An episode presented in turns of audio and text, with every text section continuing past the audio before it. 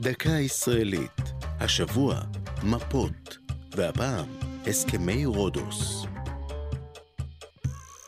אם תתבקשו לצייר את מפת המדינה, סביר שתבחרו בצורה המוערכת, בעלת החוד של אילת בתחתית, אצבע הגליל והגולן בקודקוד, והקשת הכעורה של הים התיכון בגבול המערבי. אלא שגבולות המדינה מורכבים, ועברו שינויים רבים במהלך השנים. על פי תוכנית החלוקה של האו"ם מ-1947, מפת המדינה היהודית נראתה כשלושה חלקים הנושקים זה לזה.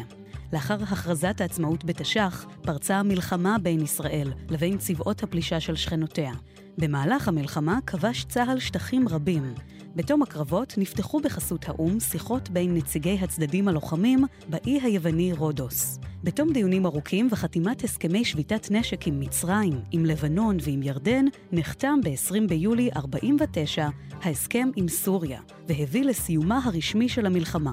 ההסכמים התבססו על קו החזית שנשמר בתום הלחימה, אף על פי שצה"ל נסוג משטחים שנכבשו בצפון סיני, באזור עזה, בירושלים ובשולי יהודה ושומרון.